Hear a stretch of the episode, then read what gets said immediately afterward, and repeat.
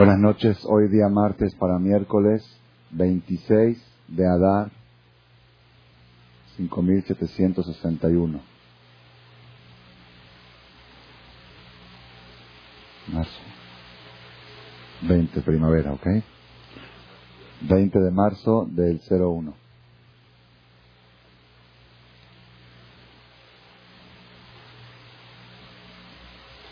Tenemos que saber que estos días en el calendario hebreo son días muy importantes porque son los últimos días del año del calendario hebreo. Si nosotros estamos ahora el 26 del 12, del mes 12. El próximo sábado en la noche, domingo, es 1 del 1. Si cambia el conteo de los meses, sigue el conteo del año. El año no cambia, cambia el conteo de los meses. Los meses se rigen de Nisan a Nisan. Como dice la Torah en la Biblia, en Éxodo 12, versículo 1, Ahodesh Azel Lachem Rosh. Este mes para ustedes es el jefe de todos los meses. Y efectivamente, este Shabbat, el próximo Shabbat, en el templo van a salir dos Sefer. Un Sefer normal de Shabbat de cada semana, que de casualidad te leen dos Perashot que y Pekudé bastante larguitas. ¿okay? Y además un Sefer adicional en el cual se lee Perashat HaHodesh. Y es más, el Shabbat próximo se llama Shabbat HaHodesh. Shabbat del mes. Shabbat del mes. ¿Por qué se llama Shabbat del mes? Pues todos los Shabbat antes de los Hodesh anunciamos los Hodesh. Y sin embargo no se llama Shabbat HaHodesh, Shabbat del mes. Shabbat HaHodesh. Cuando decimos del mes, del mes de todos los meses. El mes de Nisan, Rosh Hodashim, es el jefe de todos los meses. Todo el mes festivo es la secuencia más, más larga en el calendario hebreo que no se dice la confesión, no se dice Tahanun. 30 días seguidos no se dice Ana y este año van a ser 32 o 31 porque empezó desde Shabbat. Shabbat no se dice, Shabbat es todavía 30. Shabbat es 30 de, de Adar y ya no se dice Ana porque es Shabbat. Luego el domingo Rosh Hodesh y todo el mes Yeishem. Yeishem es símbolo de fiesta, de alegría. Todo un mes de alegría, completo. Rosh Hodashim. Entonces, por lo tanto, es importante saber que estamos aproximándonos a este Shabbat, Shabbat HaHodesh, Shabbat del mes. Es el Shabbat en que va a salir un Sefer especial que se llama HaHodesh Azel Ahem Rosh Hodeshim. ¿Ok? Bueno, uno dice, bueno, todo eso que tiene que ver. Tenemos que saber una cosa, una cosa. En realidad, la situación que estamos pasando aquí en México hoy en día no está tan sencilla. En general, en el mundo están pasando cosas muy raras. Lo de la fiebre aftosa está conmoviendo toda América. En Europa hay un escándalo muy grande. El tema de la carne vacuna es un tema bastante complicado. No es pashut y no se sabe hasta dónde puede llegar. Todavía no se sabe, pero dicen que los peligros son bastante graves. Lo de la nave petrolera más grande del mundo se acaba de hundir, así me dijeron en el celular, no sé si están mintiendo. Llegó, se hundió en Brasil, la plataforma petrolera más grande del mundo. Se hundió en las costas de Brasil. El petróleo es el ídolo de nuestra generación. Ya lo mencionamos una vez que por eso Dios castigó en Egipto primero el Nilos, porque los egipcios adoraban el Nilos. Dios primero castiga lo que la gente idolatra y después llega directo. ¿okay? El petróleo, el mundo no se puede mover sin petróleo. No se puede mover. Imagínense ustedes, por un segundo, imagínense que el petróleo se convierta en sangre. ¿Ah? Se va la luz. ¿Ok? La planta no funciona. Tengo una planta con petróleo. No funciona. ¿Ok? Los aviones se caen, barminan los aeropuertos se paralizan, las no, no, no, no tenemos idea la catástrofe, el caos que puede suceder si se llega a convertir el petróleo en sangre. Ese es el ídolo de nuestra generación. Pues hoy fue golpeado. Hoy fue golpeado. El segundo ídolo es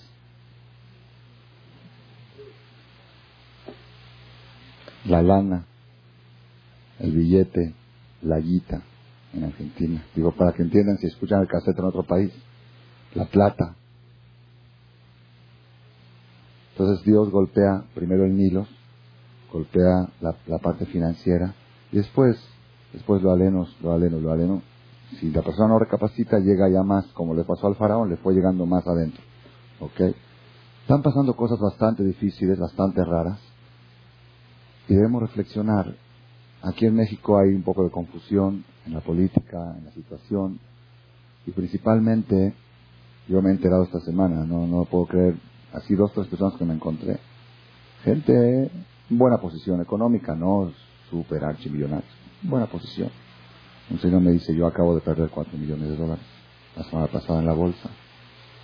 Luego me enteré que otro acaba de perder tres y era lo que tenía ahorrado para casar a sus hijos y justo la semana que entra a casa Y si justo ahora que lo necesito no lo tengo. Y 30 años que no lo necesité lo tenía y me sobraba. Y ahora están pasando cosas bastante raras, bastante raras, bastante difíciles. Y el problema más grave que tenemos la comunidad, que necesitamos, no podemos tomarlo con indiferencia, es el tema de las jovencitas. Okay. Nunca, nunca había pasado algo igual, ni tanto tiempo, el sufrimiento es muy grande, muy grande. Nadie se puede imaginar lo que puede ser un sufrimiento para un padre. Todos lo vemos, uh, pensamos en comité central todo, pero piensen un poquito en los papás. Yo no sé si pueden dormir de noche, no sé si pueden comer de día, no sé si... La, el papá de la niña bajó 10 kilos. Milagro que no bajó más. Por eso digo, la situación es muy difícil, muy difícil. Y uno dice, bueno, ¿y, qué? ¿Y yo qué? Entonces, ¿qué? ¿Me voy a deprimir? ¿Me voy a angustiar? ¿Qué tengo que hacer? Pues uno dice, bueno, hay que solidarizarse, hay que ir y decirle, animarlo. También es mitzvah, pero yo creo que nadie tiene el teléfono del Señor. Y tiene el teléfono bloqueado, parece, por motivos de seguridad, por asuntos de esto. No reciben llamadas. Y bueno, ¿qué puedo hacer? Yo no lo conozco además. Si llego, y aparte, ¿qué le voy a decir? ¿Qué, qué palabra le voy a decir? ¿Qué puedo hacer? Entonces ya, pues como no puedo hacer nada, pues no hago nada. Pues no hago nada, sigo indiferente y sigo el curso de la vida. Tenemos que saber que no es así. Nosotros, el pueblo judío, se caracteriza, les voy a decir por qué se caracteriza. Hay una cosa que caracteriza a nuestro pueblo. El pueblo judío sabe que los problemas vienen de allá y se resuelven allá. Aquí abajo solamente detalles técnicos. ¿ok? Pero el problema se resuelve de raíz. Cuando la persona resuelve los problemas aquí abajo, eso se llama tapar agujeros. ¿Saben qué pasa cuando tapas un hoyo? Se abre otro, y a veces más grande. Y tapas el otro y se abre otro. Si no resuelves el problema de raíz, el problema no está resuelto. Tapas un agujero. Por eso nosotros los judíos sabemos que si hay este problema en México con las niñas, el problema viene de arriba. Y si es un problema que conmueve a toda la comunidad, es porque el problema viene para toda la comunidad, no viene nada más para los papás y para la familia. Entonces, ¿qué tenemos que hacer? Pues resolverlo. ¿Cómo? Pues a una colecta. ¿Cuánto das? ¿Cuánto das? Abre tu chequera. No, no se trata de eso, tampoco de eso. Ese no es el problema. Ese no es el problema. ¿Cuánto das? ¿Cuánto aportas de ti mismo? ¿Cuánto estás dispuesto? Yo alguien de nosotros, de los presentes, me incluyo. ¿eh? ¿Cuánto ha hecho por estas niñas? ¿Qué hemos hecho por ellas?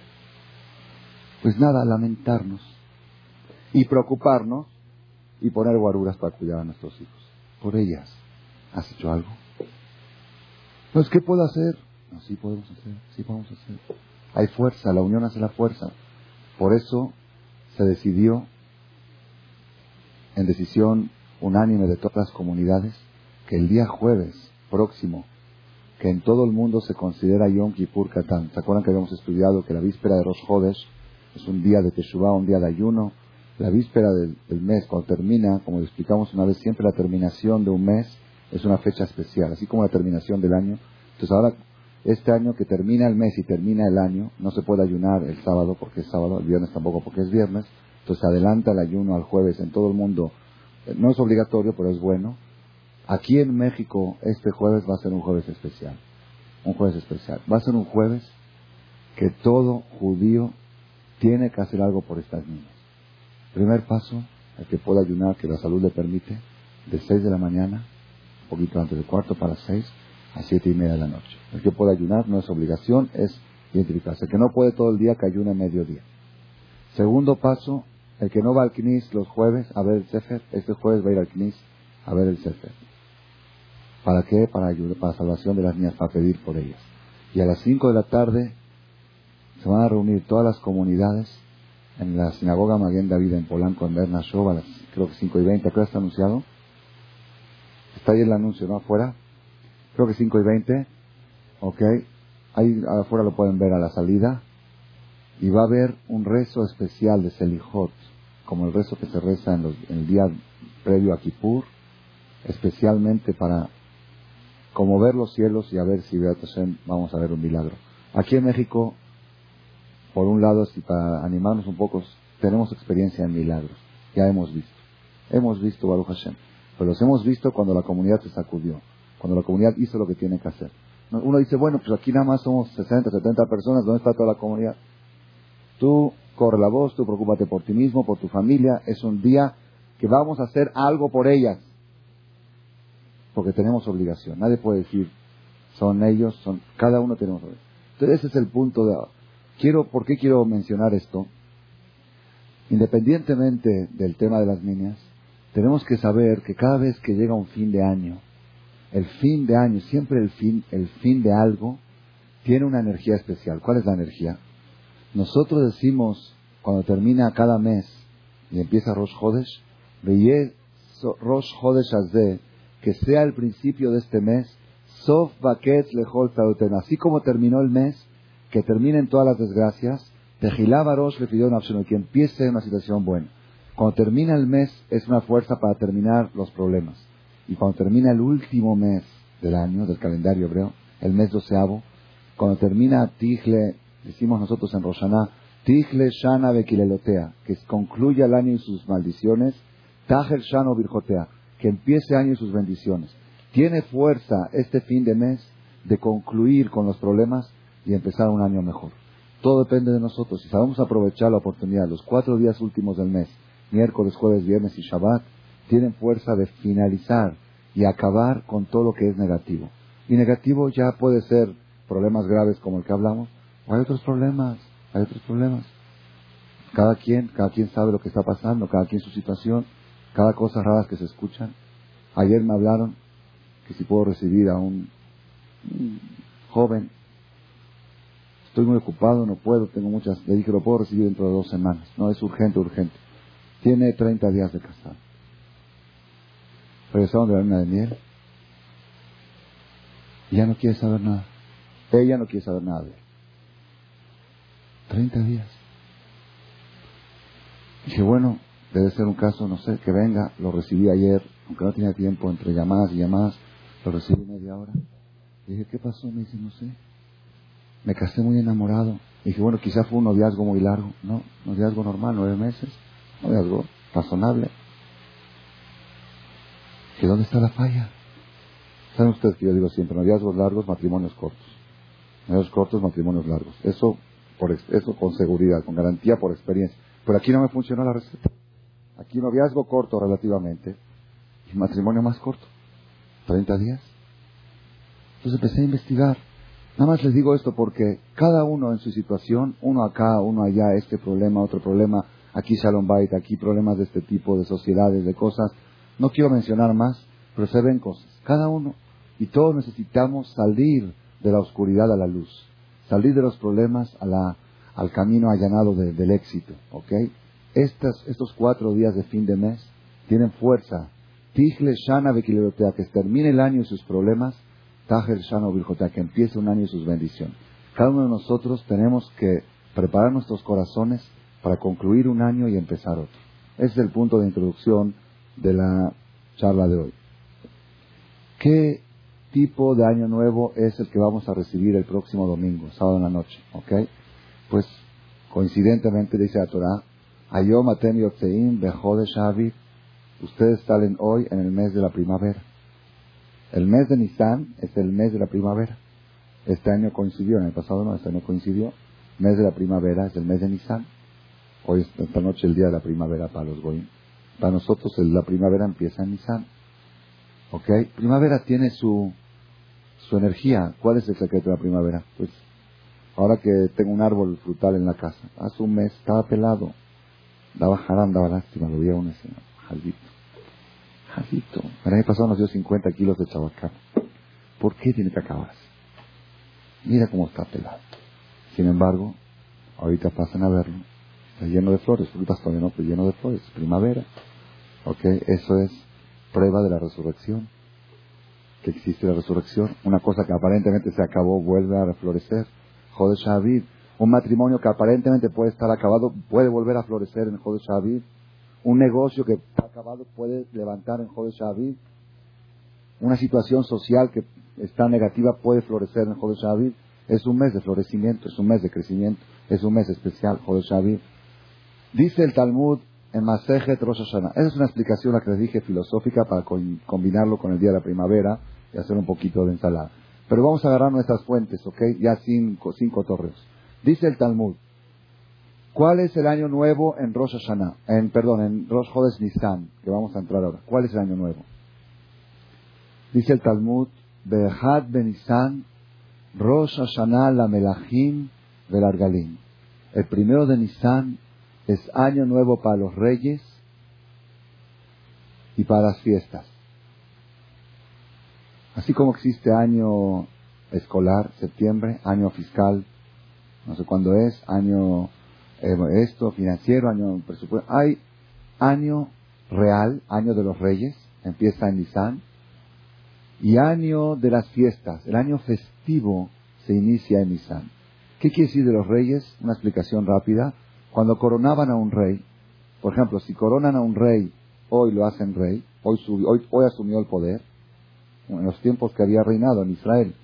Si hoy asumió el poder, cuando pasa Nisan, es el segundo año del rey. No interesa que estuvo tres o cuatro días de reina más, ya es su segundo año. El año real empieza en Nisan.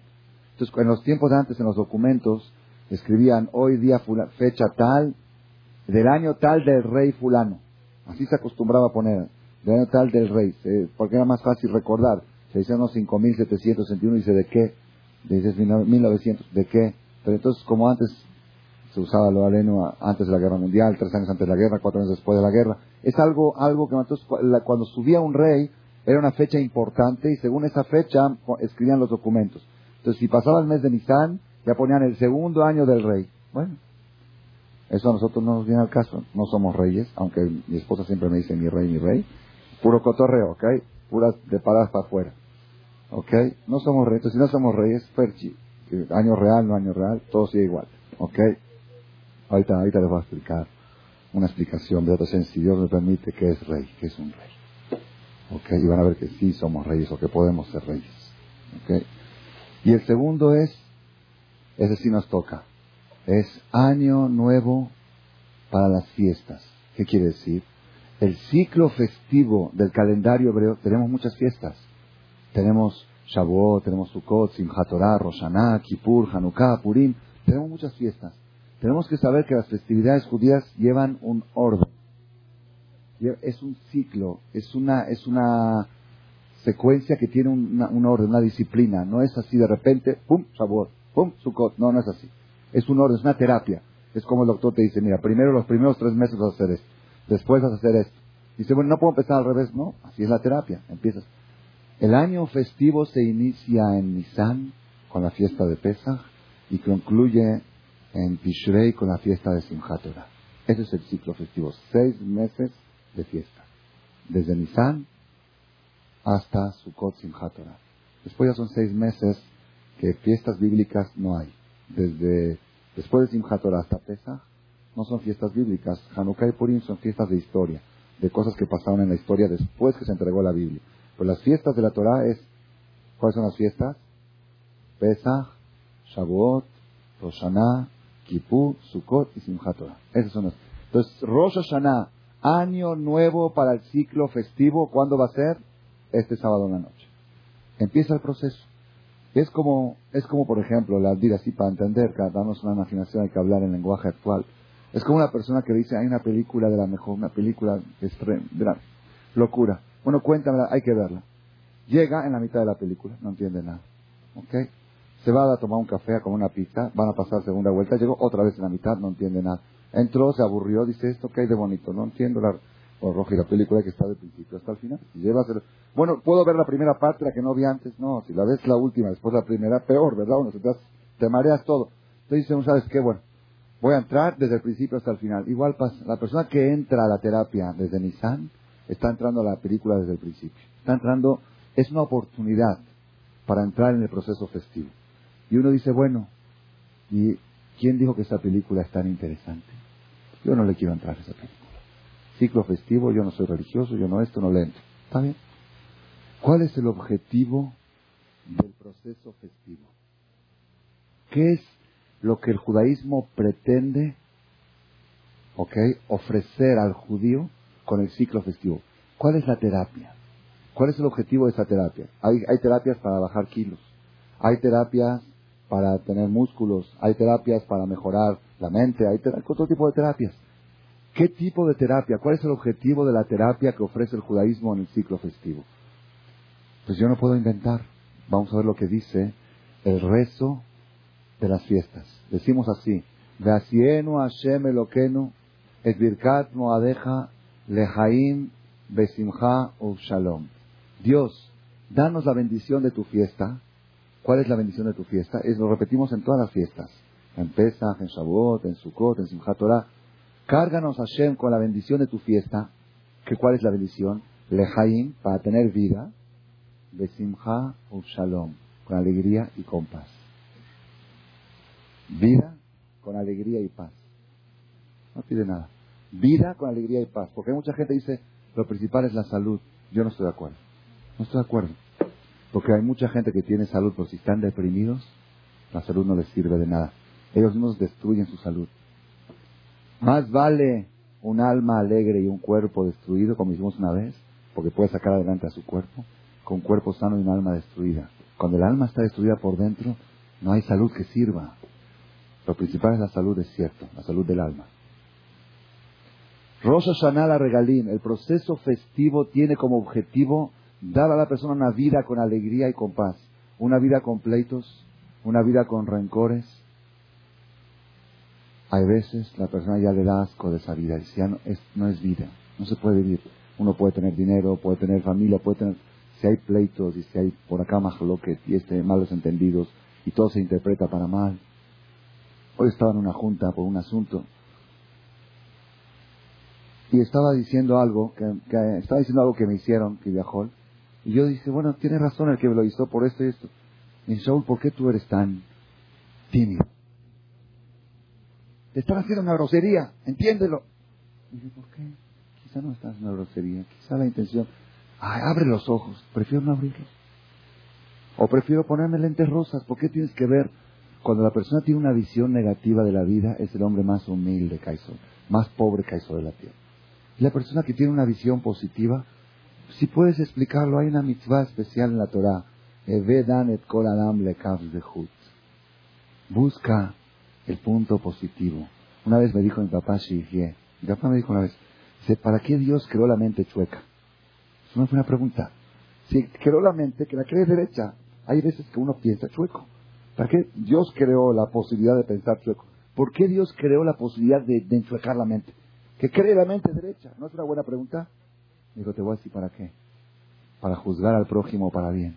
A veces tienes que enchuecar tu mente, tienes que decir, no, su intención. Oye, pero mi suegra me hizo esto. Ella es porque me quiere, me dice. No, porque quiere. El que quiera, sí, no importa, me quiere así. El que quiere una psicología nueva. Suegra que quiera la nuera, la ofende. Psicología nueva, así, mete, enchueca tu mente y vive tranquilo. No, porque le voy a decir, porque le voy a... ¿Qué gana? No, porque la voy a poner en su lugar, porque esto, porque lo... Mahloket dojemea parnasot, dice el Girá. Un pleito empuja 100 parnasat, 100 sentencias positivas de éxito financiero, se desbaratan con un pleito. Es decir, si Dios le sentenció a la persona 100 veces, parnasato va, parnasato va, firma, cheque firmado por Dios, parnasato va, un pleito rompe los cheques. Así dice la Ejidá. Y la persona tiene problemas y no sabe. No sabe por qué. ¿Cómo resolverlos? Lejaim besimhau shalom, vida con alegría y paz. Ese es el objetivo principal de las fiestas. Ay, ay, ay, nosotros lamentablemente, ay, las fiestas nuestras, lamentablemente, ¿ok? Cuando no se saben llevar las cosas bien, en vez de provocar alegría, ya tengo yo pleitos y citas porque si voy a estar la primer sede en casa de mi suegra y el segundo sede en casa de esta, y este año que tocó tres días y me toca acá y me toca allá, ¿sabes que Ya no hagas pesar y no hagas pleitos. ¿Ok? Pues si el objetivo de todas las fiestas es dar vida con alegría y paz, ¿vas a armar pleito por la fiesta? ¿Vas a armar pleito? Yo conozco gente que, hace el escándalo del mundo. Si de Shalom, el yerno se le ocurrió por si acaso irse a pasar pesa jacao allá, como aquí en mi casa. Hagan donde quieran, estén felices, disfruten, hagan su vida. Lejaim besimhau shalom. El objetivo, eh, Abraham, hay lugares todavía aquí, dile a la gente que pasa. El objetivo principal del proceso festivo es ofrecerle a la persona simha y shalom, una vida con alegría y con paz. El que quiere entrarle, ahora les hago una pregunta, vuelvo a la pregunta. Hay una película que se llama Alegría y Paz, ¿le entra? Pues es así. Ok, esa es la película que vamos a entrar en Jodesh Nisan.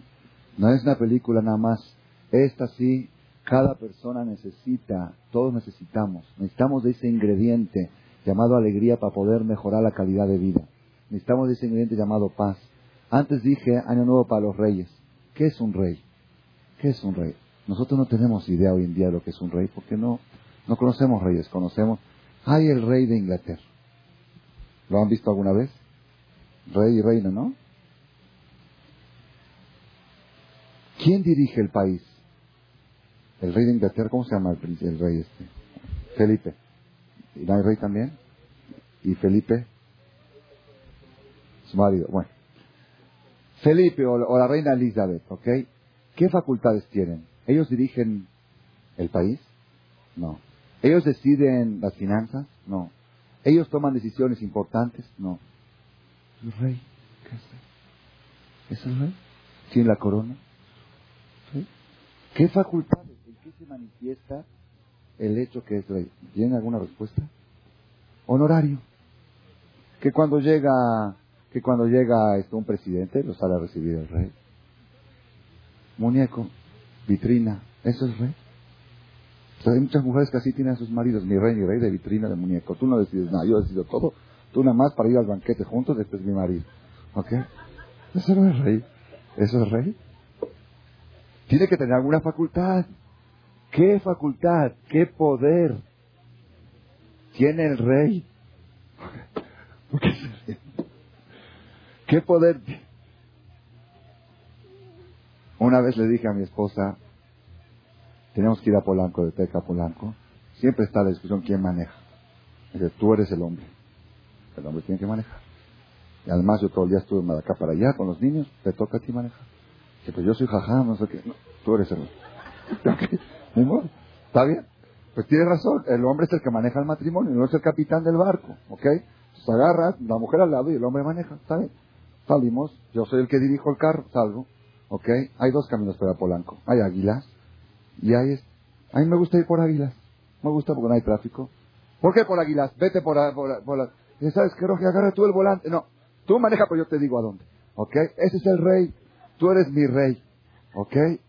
Tú llevas el volante, tú llevas la corona, todo lo que quieras, pero yo te voy dirigiendo a donde tienes que ir. ¿Ok? Eso es rey. Entonces, vuelvo a la pregunta del rey Felipe. O la reina Elizabeth. ¿Qué facultades tiene un rey?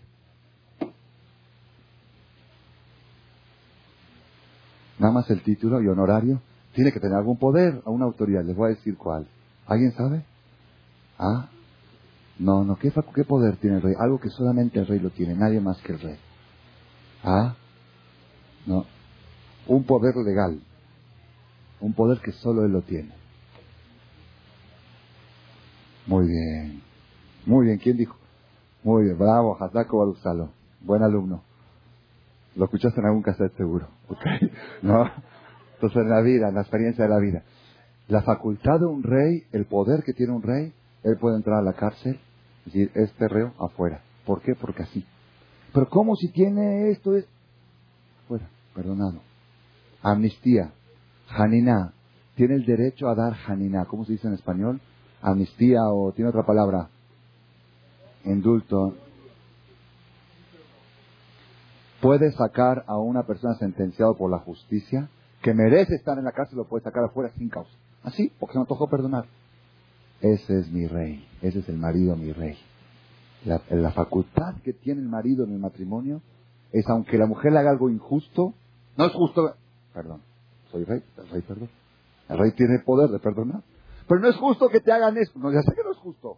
Ya sé que lo justo era que la ponga en la cárcel a mi mujer. Sería justo, pero afuera. ¿Ok? lo justo sería que la castigue que no le des tu gasto y que le haga esto porque sería, ok. Pero el rey tiene poder. Por eso soy rey. Mi rey, ahora entiende por qué nuestra esposa me dice mi rey. ¿Ok? Año nuevo para los reyes. Año nuevo para los reyes. El domingo próximo, ¿ok? El que quiere ser rey, empiece por hacer lo que hace un rey. El poder de perdonar. Es, esto es lo que demuestra la fuerza y el poder. Es el poder. Es de Ugibor. ¿Quién es el fuerte? ¿Quién es el fuerte? ¿Quién es el poderoso? Que conquista ciudades. Akobeshetitro, que conquista su instinto. El que aunque el otro no tenga razón, aunque tenga razón para estar enojado y para no dirigirle la palabra y para no hacerle favores, yo perdono, yo soy rey. Aunque tenga la razón. Si no la tengo, seguro que tengo que perdonar. Eso es que duda En la mayoría de los casos no la tenemos. ¿Ok? Pero aunque la tengas, aunque creas que la tengas, yo soy rey, el rey sobrepasa la ley. Ese es el punto. Va por encima de la ley. La ley dice que a mi suegra no merece que vaya a pesar a su casa por todo lo que me hizo en el año. No merece. Es la ley. Va como jajam, jajam, ¿verdad que tengo razón? ¿Quién? Te lo firmo. Legal. Porque te hizo esto y esto. Y es verdad, hay casos que de verdad se justifican. Se justifica. No se trata de eso. Se trata de que un rey va por encima de la ley. Melech poret geder, dice el rey Salomón. Un rey puede ir en sentido contrario, ¿sabían ustedes? Sin permiso.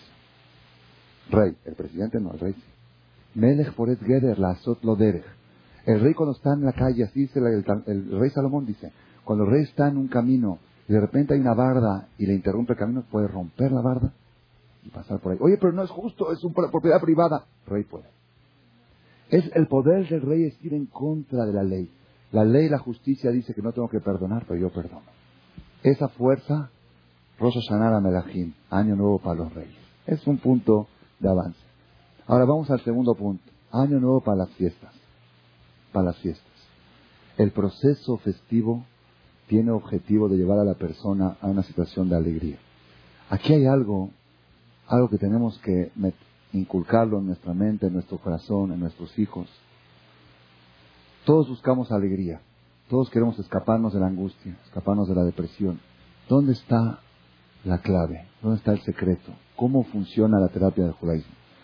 Ustedes saben, les voy a decir un secreto, algunos lo han escuchado quizá, el, la Torah explícitamente está en contra de las exageraciones.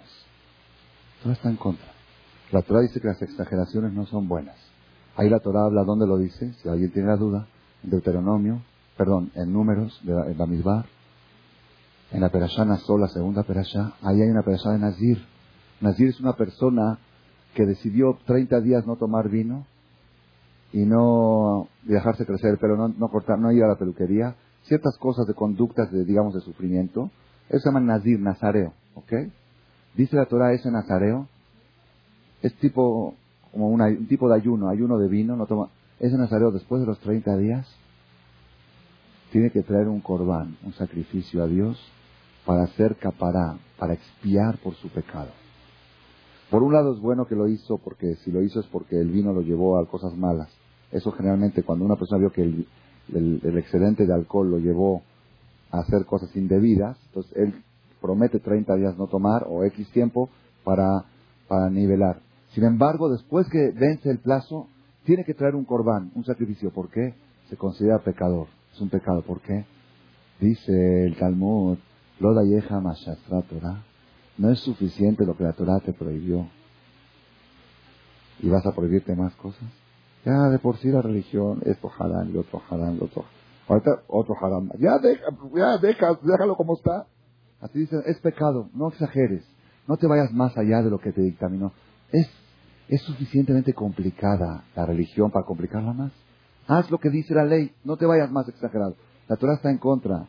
Y dice la Gemara, si este nazareo, por privarse de tomar vino 30 días, se considera pecador, una persona que está ayunando de todas las comidas, no solamente del vino, cualquier comida, ayuno total, no es con más razón que se considera pecador, sino es con causa. Si es con causa, como dijimos antes, de Teshuvah, de ayudar a alguien, se puede ayunar y es mitzvah y es recomendable. Pero no así, no ayuno yo por tzadik, por tzadik. Respeta la ley, por tzadik. La Torah está en contra de las exageraciones. No solamente eso, una persona que quiere hacer ciertas conductas de exageración tiene que pedir autorización. No cualquiera puede tomar ese tipo de conductas. Por ejemplo, hay una conducta, por ejemplo, muy buena de Tadikim, que se levantan a las dos de la mañana todos los días, se sientan en el suelo y lloran por la destrucción del Betamidash. Media hora y se vuelven a dormir. Es una buena costumbre. Tikkun Hatzot se llama. No cualquiera lo puede hacer. Si alguien me viene a preguntar, ajá, me gustó la idea, ¿puedo hacerlo esta noche? Shue, shue. Despacito, poco a poco. ¿Ok? No exageres. Hay tefilín, ¿saben que hay un tefilín? Y hay dos tefilín. Hay tefilín de la Benutam. ¿Sí saben de esto? ¿Ok? Dice Shuhan el segundo tefilín, lo voy a hacer que no lo haga, sino una persona que es Mefursam Beirat Shamayim. Una persona muy conocido como súper religioso, súper conocido como ejemplo de... Entonces, esa persona que se ponga el segundo tefilín. El segundo, el de, hay de Rashi y de Rabanutam. No estoy hablando de la mano y la cabeza. Una cabeza es obligación. El, otro par, ¿ok? Que no, lo, no se lo ponga. Si tú te consideras ya muy, muy, muy allegado a Dios, ya. Entonces ahí puedes. Pero así cualquier persona normal que no lo haga. Bueno, y si yo lo quiero hacer, no cualquiera. No cualquiera puede tomar, como dicen, no a cualquiera le queda el saco. Pero el saco es, como una, cuentan que una vez fue una señora a comprar un par de zapatos. Dijo, ¿qué talla quiere? Dijo, le preguntó, ¿qué talla, ¿qué talla quiere usted? Entonces ya, ella empezó, cambió de tema y preguntó, ¿cuánto cuesta el par de zapatos? Le dijo, yo calzo número 38, ¿cuánto cuesta el 38? Se cuesta, por ejemplo, 500 pesos. ¿Y el 40 cuánto cuesta? Pues 500. ¿Y el 42? 500, pues mejor en el 42. Tiene más piel. Así digo, más grande, más tela. El caso, no, no tiene caso de usar un saco más grande, aunque cueste lo mismo. No ese es el caso. El caso es que te quede. Todo lo que haces te tiene que quedar. La Torah no está de acuerdo con exageraciones y no le quedan a la persona. Había un jajam muy grande, muy grande, Rabiaco Kamenetsky de Estados Unidos. Grande, tzadik, muy grande. Le preguntaron por qué no se pone el segundo par de tefri. Jajam tan grande. ¿Por qué no se pone el segundo par? Dice, porque Jafet Haim, que era más grande que yo, que ya falleció, no se lo puso hasta los 70 años. Si yo me lo pongo antes, que me creo más grande que él. Si él no se sintió adecuado de ponérselo hasta los 70 años, yo me lo voy a poner a los 60. Cuando cumplió 70, Rabia Kamenetsky hizo una fiesta muy grande e inauguró su tefilín de la Benuta. ¿Ok? La cosa te tiene que quedar, lo que te viste se tiene que dar. No es cosa que esté, puede ser muy bueno, muy bonito, pero no te queda. No es, no tu talla, no es, ¿okay? es regla general. Esta regla, hay una regla que dice que todas las reglas tienen excepciones. También esta regla tiene excepciones. La de todas las reglas tienen excepciones. Pero esta regla también tiene una excepción. Hay una excepción. Hay un solo lugar en el judaísmo donde dice el judaísmo, el que exagera, el saco le queda. Nadie, nadie puede decir quién soy yo para exagerar.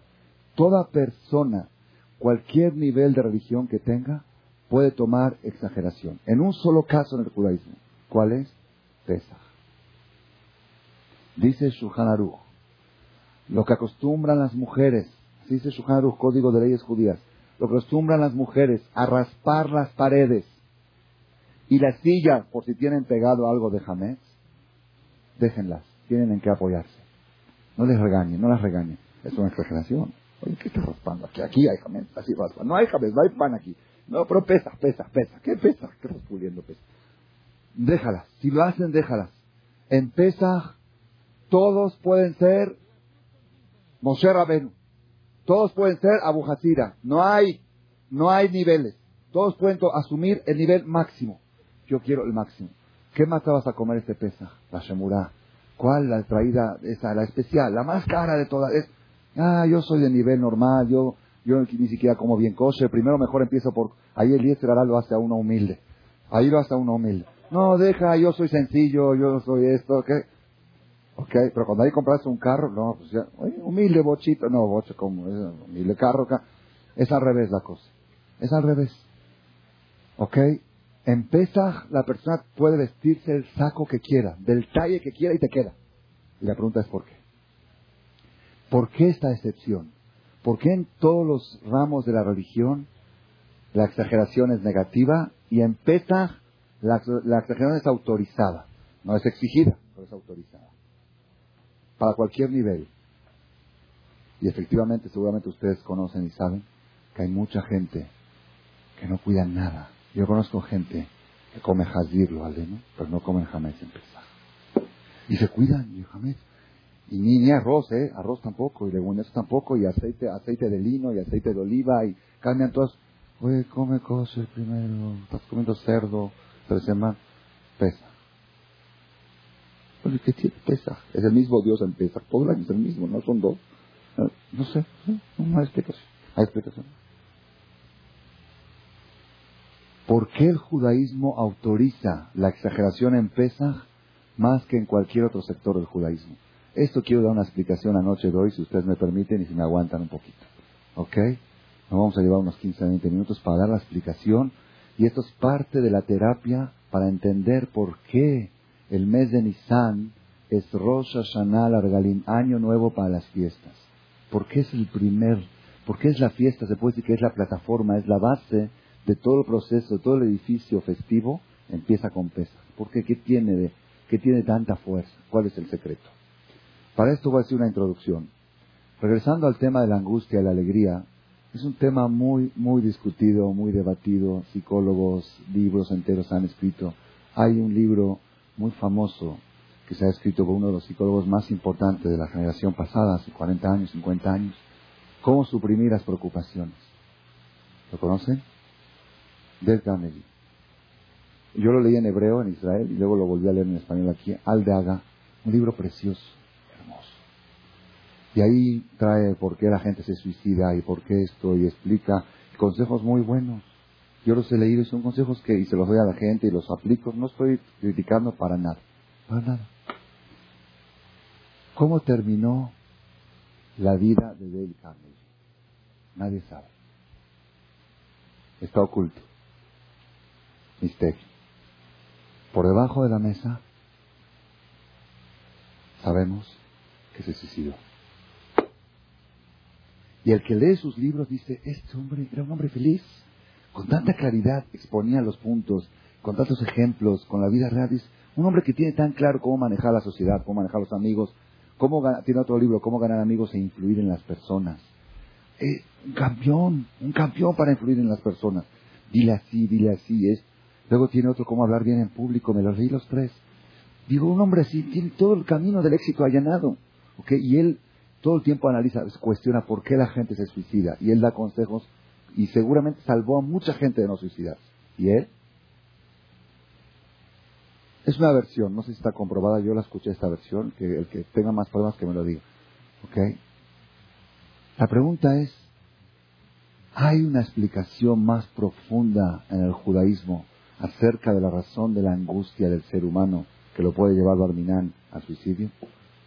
Claro, los problemas, la angustia, los problemas, tengo problemas acá, problemas allá, negocios, estos, sociales, ok, vino del cambio y te ayudo, mira, los problemas de negocios así, los sociales así.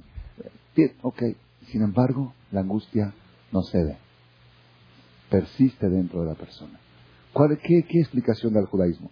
Seguramente ustedes, los que ya asisten aquí, han escuchado varias explicaciones filosóficas que hemos dado en otras ocasiones. Hoy les voy a dar una explicación un poco más cabalística. ¿Quieren escuchar una explicación basada en la Kabbalah? Porque esto tiene que tener una respuesta más allá. Si las respuestas lógicas también funcionan, las que hemos desarrollado en otras charlas filosóficas, como explicamos el egoísmo y el rencor y las confusiones mentales, todo eso es cierto. Pero hoy vamos a dar una explicación más profunda que está escrita en el Zohar. No, no invento nada, escrita en el Zohar palabra por palabra. El Zohar Akadosh nos dice así. Nada más antes de continuar, hay una cosa muy rara, muy rara. Hay una mitzvah en la Torah, una mitzvah especial, de alegrar a los novios. Cuando se casa una persona, Hay mitzvah de ir a la boda y alegrarlos. No ir a la boda a divertirse, ¿ok? Eso no es mitzvah. Si quieres ir a divertirte, vete a la otra parte a divertirte. A la boda no se va a divertir. Se va con un solo propósito. Alegrar a los novios. Les amea de kala. Y el Talmud habla mucho de esta mitzvah. Toda persona que alegra a los novios, Dios lo premia con esto y con el otro. Mitzvah. Y acá surge la pregunta. ¿Por qué los tengo que alegrar? Pues me alegren ellos a mí. Ellos están felices. Yo, pues yo tengo miles de broncas. Ellos están casándose. No están felices. Pues que me alegren ellos. ¿Por qué los tengo que alegrar? Otra cosa misteriosa que hay en el matrimonio, en los casos de, de boda, dice la Torah que el día de la boda, el día que uno se casa, Mojalim lo hatam bekala, novio y novia, Mojalim lo alcohol abonotav, le borran todos sus pecados. Novio y novia entran a la boda como después de Yom Kippur. Y vuelve la pregunta, ¿y eso por qué? Kippur, todos tenemos Kippur una vez al año porque ellos tienen que tener otro Kippur adicional.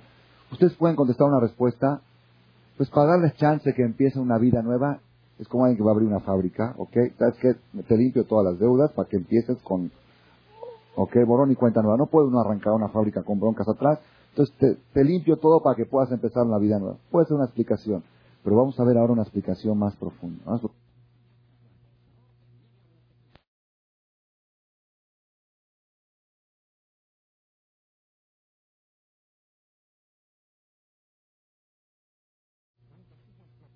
Y el Talmud habla mucho de esta mitzvah. Toda persona que alegra a los novios, Dios lo premia con esto y con el otro. Mitzvah. Y acá surge la pregunta. ¿Por qué los tengo que alegrar? Que me alegren ellos a mí. Ellos están felices. Yo, pues, yo tengo miles de broncas. Ellos están casándose. No están felices. Pues que me alegren ellos. ¿Por qué los tengo que alegrar? Otra cosa misteriosa que hay en el matrimonio, en los casos de, de boda, dice la Torah que el día de la boda el día que uno se casa, Mojalim lo hatam bekala, novio y novia, Mojalim lo alcohol abonotar. Le borran todos sus pecados. Novio y novia entran a la boda como después de Yom Kippur.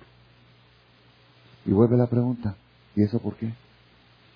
Kippur, pues todos tenemos Kippur una vez al año porque ellos tienen que tener otro Kippur adicional. Ustedes pueden contestar una respuesta, pues para darles chance que empiece una vida nueva es como alguien que va a abrir una fábrica, ¿ok? ¿Sabes qué? Te limpio todas las deudas para que empieces con, ¿ok? Borón y cuenta nueva. No puede uno arrancar una fábrica con broncas atrás. Entonces te, te limpio todo para que puedas empezar una vida nueva. Puede ser una explicación. Pero vamos a ver ahora una explicación más profunda. Más profunda del Zohar, no es mía. Escuchen esto. El Zohar nos descubre un secreto muy grande. Dice así.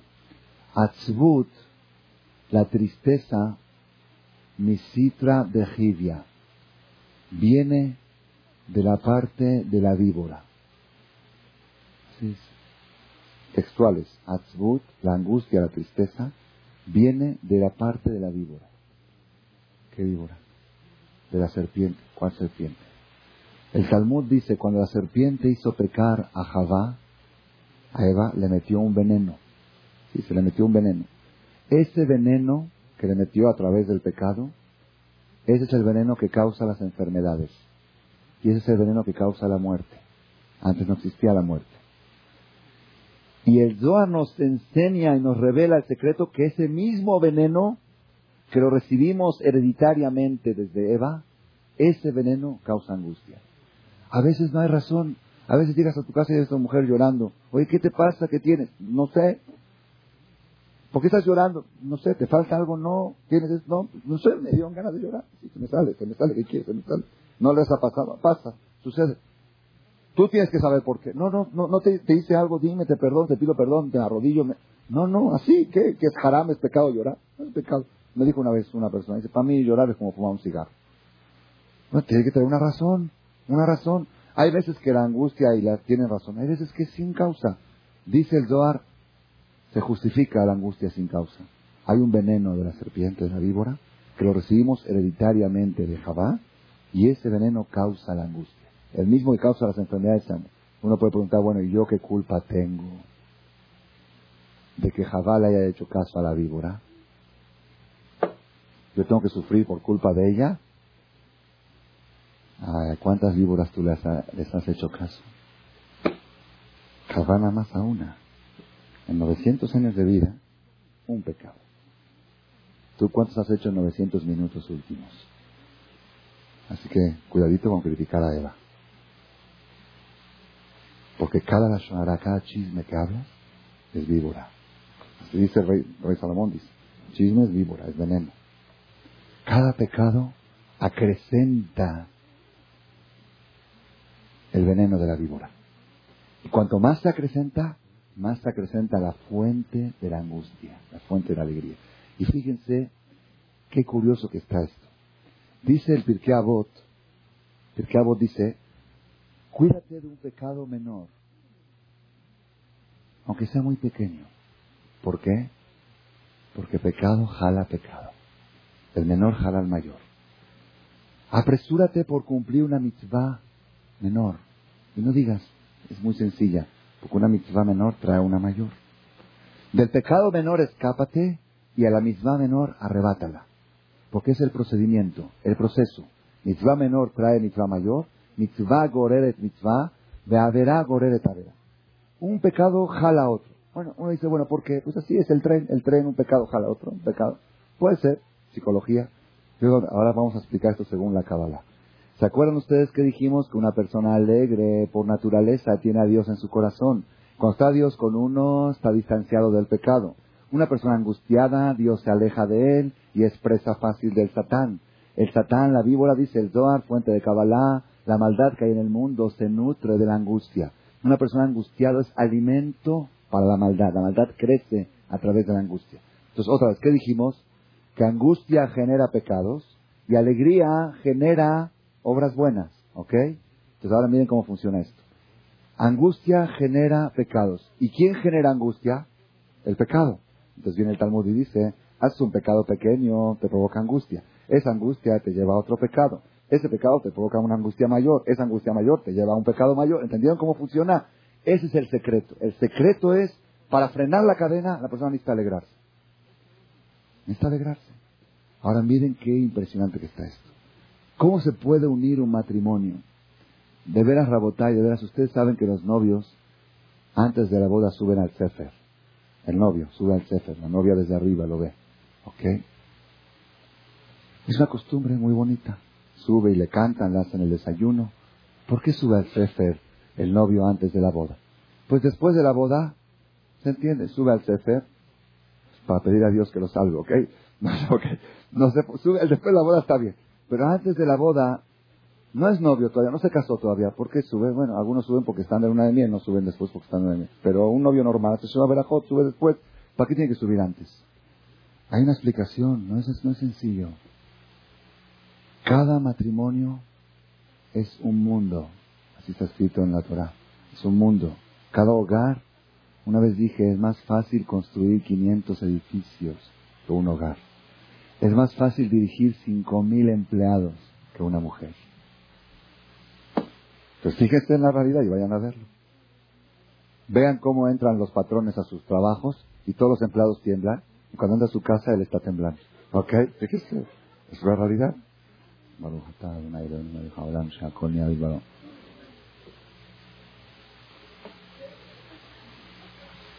Cada matrimonio es un mundo.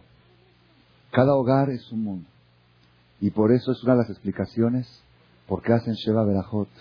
¿Por qué hacen Sheva Berajot? Siete días después de la boda, siete días de fiesta. ¿Por qué?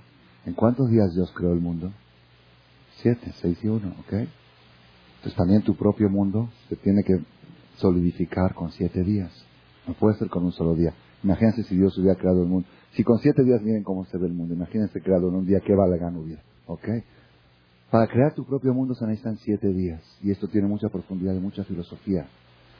Entonces, ¿qué hizo Dios para crear el mundo? Dice el Zohar, fuente de Kabbalah otra vez. Cuando Hashem fue a crear el mundo, Istakel Beoraita Ubara Alma.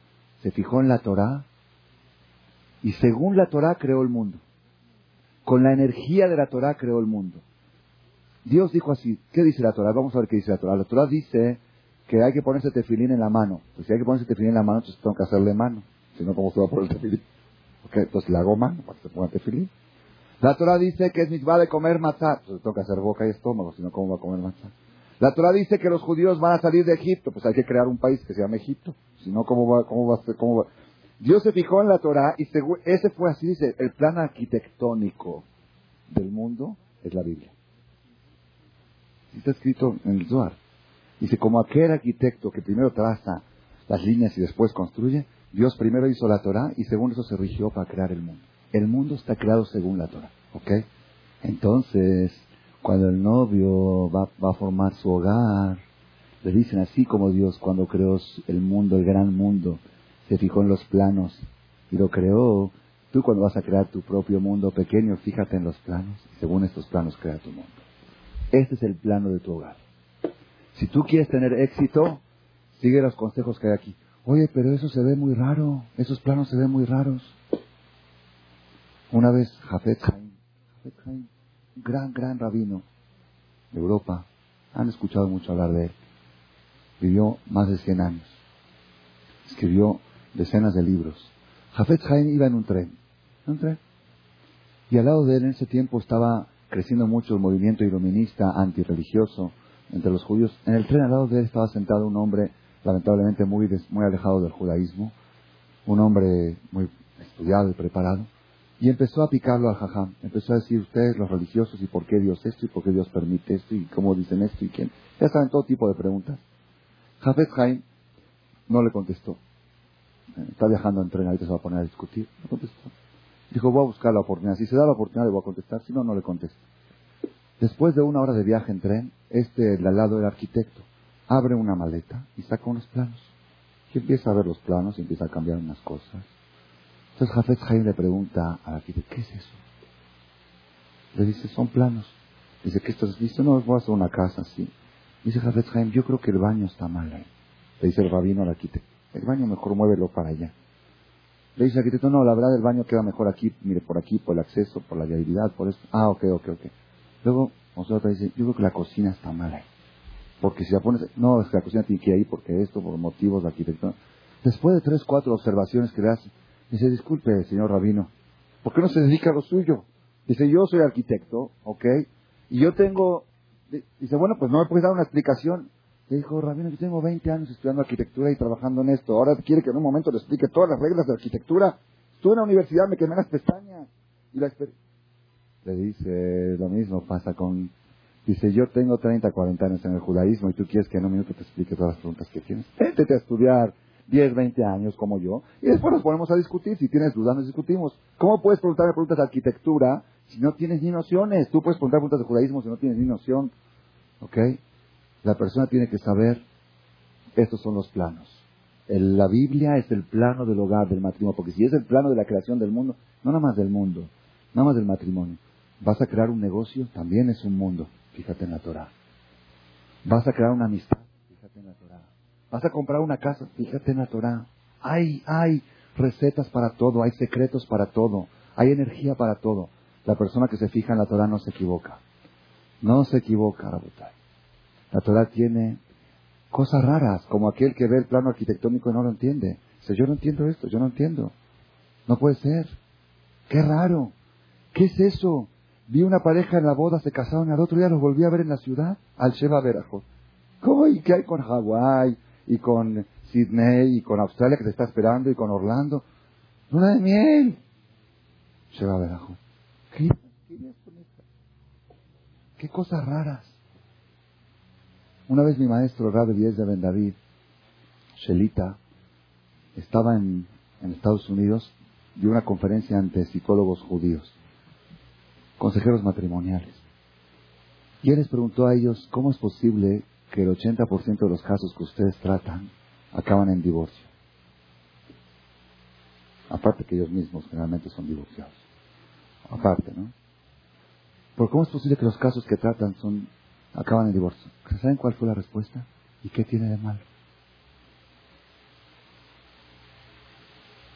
Claro, ellos son consejeros matrimoniales para aconsejar cómo separar los matrimonios sin que les cree Ese es el consejero matrimonial.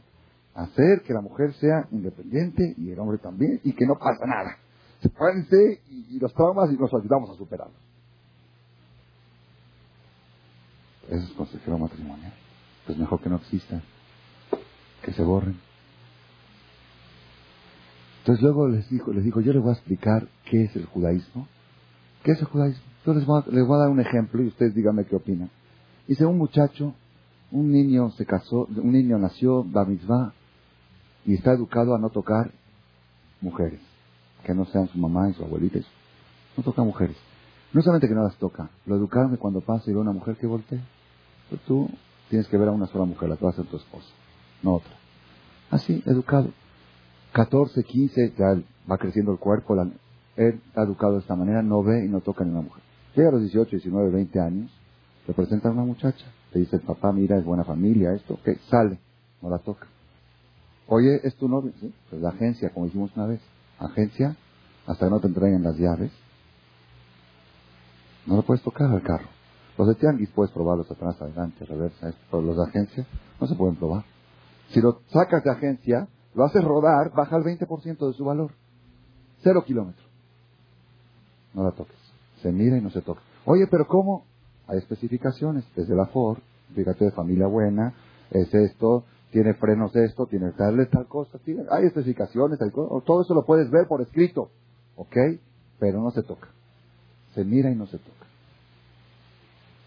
Y aún los de agencia, si fueron exhibidos, ya baja su valor. La mujer tampoco se exhibe tanto. No es exhibición. Los carros, los cero kilómetros, esos valen más. Los que ya fueron exhibidos, que mucha gente le puso ojo, ya baja su valor también. Oye, pero no lo tocaron, sí, pero el ojo, la en, la en también manosea, es sabido. El ojo es un manoseo, es una forma, hay dos formas de manosear, con la mano y con la vista. Oye, mira ese carrazo, ese carrazo, pues ya está, ya está muy, muy ojeado, ese no lo quiero. Por eso valen menos también eso, ¿ok? Este chavo este joven quiere su novia, no la toca. Se le antoja darle un beso, si se antoja. Yo lo digo por experiencia, se antoja. Haram, se puede. El carro no se toca hasta el día que lo sacas de agencia. Las llaves. Le das el cheque y ahí están las llaves. Se acerca la boda. Compromiso, compromiso. Le va a dar el anillo a través de su mamá. No se lo puede poner él. Si se lo pone él, ya es boda. Se tiene que poner la mamá de él. Y aparte no se toca. Bueno, dice el fotógrafo, se vuelve loco el fotógrafo. Bueno, bueno, júntese un poquito más, no, así, con un espacio aquí, como dos edificios, ok, así está la separación. raro, pues no, sigue. Ya se acerca más el día de la boda, ya se antoja. Nada, nada. Dos semanas antes de la boda, hay dos o una, ya no se ven. La costumbre es una, pero en Israel acostumbran dos. Una semana antes de la boda, el novio y la novia no se ven. Hay discusión si se hablan por teléfono, ¿no? Pero ver no se ve. ¿Saben cómo está el novio y la novia esa semana? En lo que Ah, quiero ver a mi novio. Verlo, pues ya no lo besó y no lo tocó y no, puedo verlo. Una semana antes no se ve. Así es, es muy sano, así recomienda, muy sano. No es haram, pero es costumbre muy buena. No se ve. Le está contando el jaján a los psicólogos en Estados Unidos, ¿ok? Llega la noche de la boda. ¿Cómo creen ustedes que está el muchacho? Desesperado, ¿verdad o no? Enloquecido. Llega la noche de la boda, entra al Knis, tampoco. Llega, va, va por ella a su casa, nada. Un besito, nada. ¿Ok? Yo me acuerdo cuando, cuando fui por mi novia, me dice el fotógrafo, pues agar, dije, lo que yo hago en la recámara no quiero que lo, foto, que lo fotografíe. Esas cosas hacen adentro, no son para fotografías. Al lado sí, el ramo sí. Ok, raro, todo raro, raro, la religión muy rara, muy rara. ¿Ok? Llegan al CNIS juntos, pero no de la mano. Porque todavía no están casados. Agencia, ya a punto, te van a dar las llaves a punto, sí, pero no te las dieron. Mientras no firmaste el cheque y no te dieron las llaves, no puedes tocar el carro. Son, son, son los reglamentos. Ya el novio está enloquecido. Entran a la jopa, ya cada uno, suben ahí arriba, ¿ok? Y ahí dice, bueno, ya faltan unos minutitos todavía. Están estados, hacen lo del anillo, el anillo sí se lo pone ahora sí en la mano, la copa no se la puede dar novia, la novia, la primera, la segunda nomás. Todavía faltan Shababerajo. Faltan las siete bendiciones que dicen. Después de las siete bendiciones, ahora sí me samea Hatán Bekalau Masliach. Sí, mantó, espérate, rompes el vaso y ahora sí la agarras de la mano por primera vez en tu vida. En tu vida. Así es, ¿eh? Primera vez en mi vida que toco una mujer que no sea mi mamá o mi abuelita. Primera vez en mi vida. ¿Saben cómo está el novio deprendido en eso? Enloquecido. Bueno, ya, después van al banquete, bailan, todo muy bien. Llega la noche, se imaginan, ¿no? Locura, locura, locura. ¿Ok? Si todo sale bien y súper bien, termina la relación y a otra cama. Por 12 días. ¿Por qué manchó? Así es el lin, Betulá. ¿Y por qué dije por 12 días? Porque después, como se estuvo cuidando las pastillas, deja las pastillas y justo le cae su regla. Así pasa casi siempre, ¿ok? Entonces deja esto, viene este y viene la otra mancha y pum, 12 o 15 días. Le contó esto el rabino a los psicólogos. ¿Qué opinan ustedes de esto? Dijeron los psicólogos, en esta vida, en este planeta no puede existir. No puede existir. En este planeta no existe. Así dijo, dijo el rabino, bueno, hay miles. Miles de esos. No puede ser. No puede ser. Dijo, ese es el judaísmo. Dice, ¿y dónde está la fuerza? ¿Dónde está el secreto? Se te voy a decir dónde está el secreto. El secreto no empieza a los 18, 19 años que le dices, no toques a una mujer, no la veas, no la esta, no la manosees. Si estuvo manoseando todo el tiempo Goyot por todas partes, ahorita no la manosees. Pues es mi novia, me voy a casar con ella, es el futuro, ¿cómo puedo, ¿cómo puedo comprar un zapato sin probarlo? ¿Es un par de zapatos? ¿Estás comprando un par de zapatos? Prueba y calza, ¿es un par de zapatos? Cero kilómetro agencia, es un carrazo, es un avión. No puede ser en este planeta. Le dijo Ham, voy a decir cómo empieza esto. Cuando el niño era chiquito y tenía tres años o dos años, fue un día de calor a pasear al parque con su mamá. Y hacía mucho calor. Y de repente pasa un carrito de helados. Helados, helados, kosher, helados, kosher, helados, kosher. Mamá, cómprame un helado. Cómprame un helado, cómprame un helado. dice, no puedes. ¿Por qué? Comiste carne. No han pasado seis horas. Ay, pero se me antoja, mamá, por favor. Y berrinche, berrinche. Sí, pero... Jaldito, ¿cómo No hay jaldito. Tómate un refresco. Una... No, helado, helado, helado. No hay helado. Hoy en día, mirar. dale coca, dale, pidió, pidió, pidió. pidió? Se puede traumar, Barminan. Si no le das, se puede traumar. Así es, lamentablemente, así es la psicología moderna. Dale, no vaya a ser Barminar que se quedó un segundo con el deseo de la coca y no se la diste. Y la mamá, terca, no te doy. En realidad no es tan obligación, a esa edad todavía no es obligación, pero tengo que educarlo, si no ahora cuando lo voy a educar. ¿Ok? Entonces el niño se acostumbra, me antoja el helado, pero ahora no lo puedo comer, tiene su tiempo, después de seis horas. Y así va creciendo con ese tipo de ideas. Cuando llega la novia, la novia hace el helado. Toja el helado, espérate, en vez de seis horas, espérate, seis meses. ¿Ok? Todo tiene... Es una... Y de veras, de veras, jamás hemos escuchado a algún joven que se ha quejado. Ay, no puedo soportarlo. No, pues. Si hay estrara, no digo que nadie estrara, se antoja. Pero hay disciplina. El mismo estrara de tomar un helado de leche después de la carne es darle un beso a mi novia. Y la misma costumbre que me eduqué a no hacerlo, me eduqué también a esto, me voy a educar a esto. Es la disciplina que ofrece el judaísmo. Pero usted quiero que sepa una cosa. El judaísmo no se equivoca, no se ha equivocado jamás. Ha llevado matrimonios desde la Jupá hasta el último día de su vida felices. Los que se han desviado del plano topográfico, del plano arquitectónico de la Biblia con el cual Dios creó el mundo, con el cual debes tú crear tu propio mundo, esa gente le ha fallado las cosas, no le han ido tan bien. Esta pareja que llegó ayer me dio mucha lástima, llegó nada más el hombre a hablar conmigo, la mujer no quiere saber nada, se fue a vivir a casa de sus papás. Dije, bueno, cuéntame qué pasó. Dice, nada, me casé muy enamorado. Le dije, ¿le hiciste algo? Nada, jajam, normal. ¿Qué hiciste el otro día de la boda? Pues me fui de una de miel. ¿A dónde fuiste? Dije, quiero saber por dónde. Quizá en el avión se enamoró de la zapata. No sé. A, ver, ¿dónde estuvo el, dónde estuvo el problema? cuéntame tu tramo. Primero me fui a Ixtapan. En Ixtapan, ¿cómo estuvo? Bien. Después nos fuimos acá. Después, ¿no? Dije, ¿pasó algo en el Inter? ¿Ella vio a alguien o algo? ¿No? Cuéntame. Dice, no sé, no la encuentro. Ella dice que yo no la respeto, que está decepcionada de mí. Bueno, dime qué le hiciste. Dicen, créamelo, rabino, que no sé. Entonces ya me tuve que meter un poquito más a la intimidad. Dije, a ver por ahí. Le dije, ¿tuvieron relación? Y empecé un poquito a meterme. Al final, un poco, me da pena, pero tuve que investigar para poder ayudarlo. dije, ¿con qué frecuencia tuvieron relación? Fueron 25 días de luna de miel. ¿Qué frecuencia? Se promedio de dos, tres al día. Dije, me estás diciendo que son unas 50 relaciones en 25 días promedio. ¿Qué es eso? Todo tiene un proceso. Pues ella siente, está decepcionada, dice, pues cómo no va a estar decepcionada.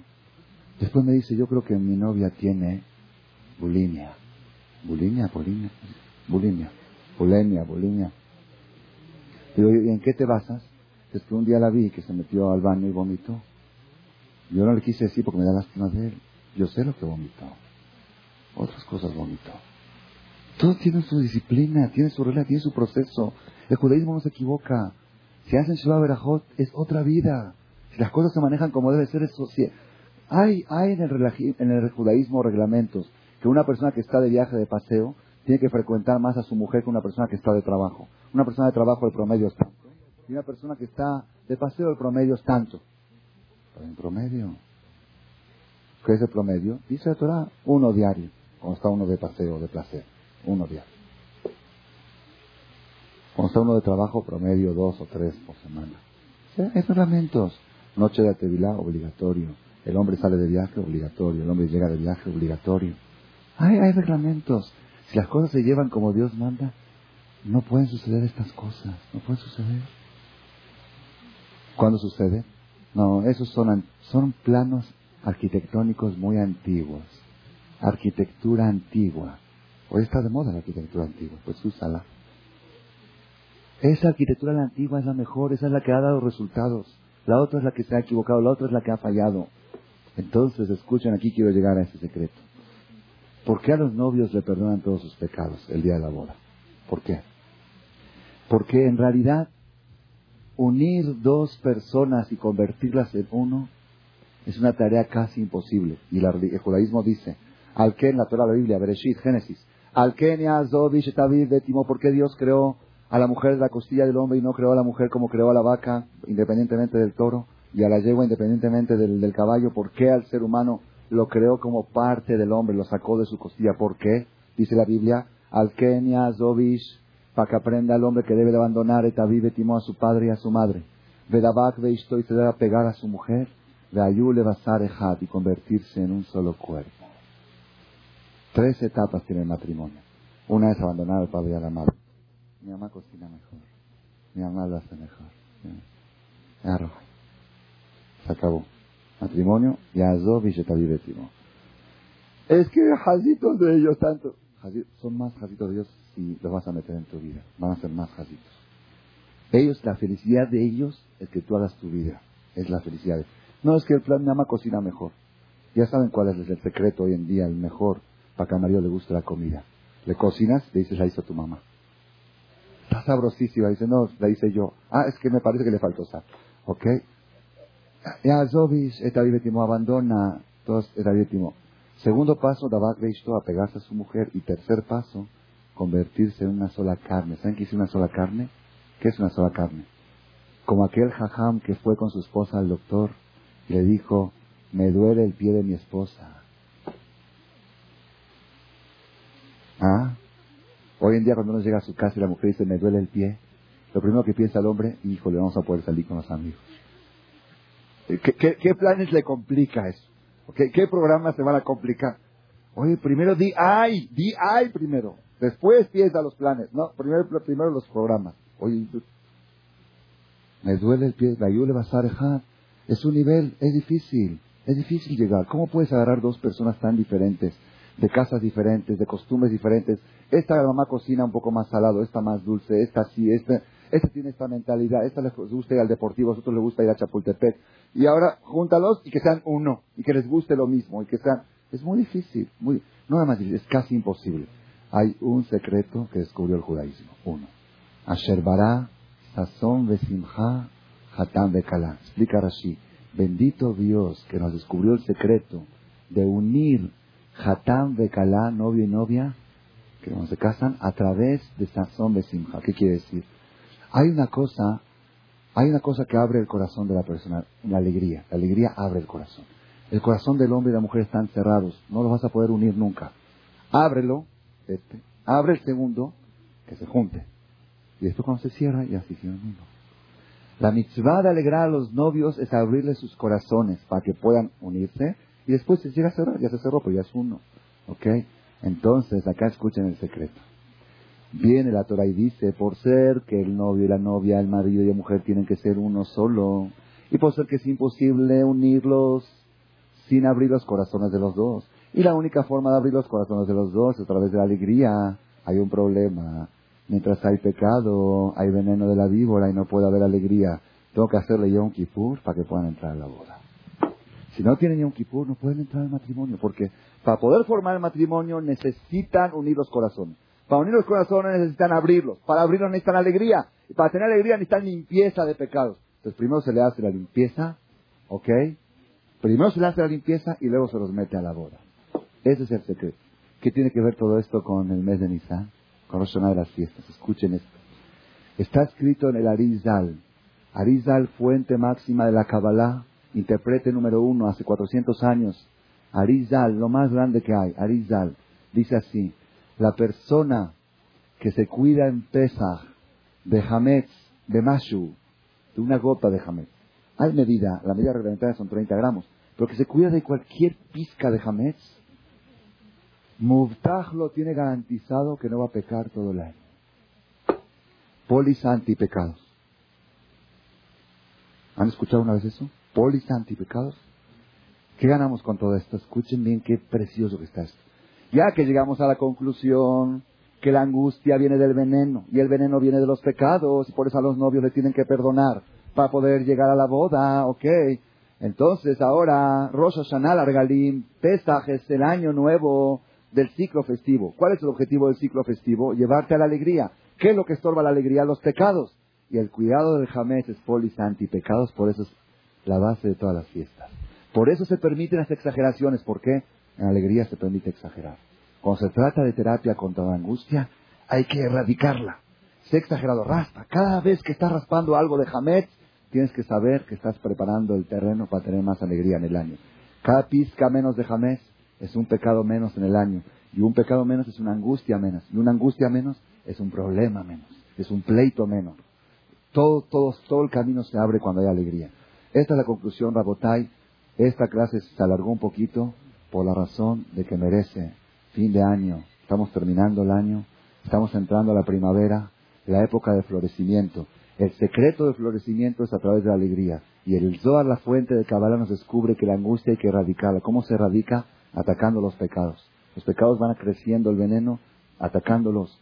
Cada Shabbat, cada fiesta que se acerca tiene fuerza. La fiesta de Pesach, la energía especial que tiene es eliminar ese, crear una póliza para que estés protegido contra los pecados y automáticamente estás protegido contra la angustia.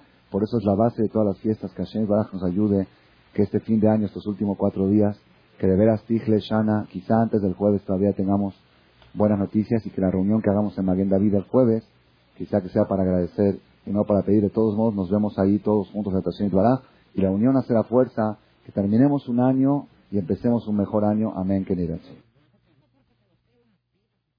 Gracias por su atención a este Shiur del Rav Malech. Les recordamos que pueden visitar la nueva página de shemto.org en el internet www shemtov.org. Actualmente la página cuenta con varias secciones. Noticias sobre las actividades de Shem Tov a nivel mundial, escuchar o bajar las últimas conferencias del Rav Malek, escuchar o bajar la alajá del día, imprimir o estudiar desde su computadora la perashá de la semana, estudio diario de Gemara, Daf Yomi en español, sincronizar su iPod con podcast, un manual para crear su propio CD de las conferencias que existen en la red, adquirir libros con entregas internacionales con la metodología del Rav Malek de español, fonética y hebreo simultáneamente, así como ubicar las ciudades en donde se reparten CDs a nivel mundial. Es que la misbot y muchas gracias.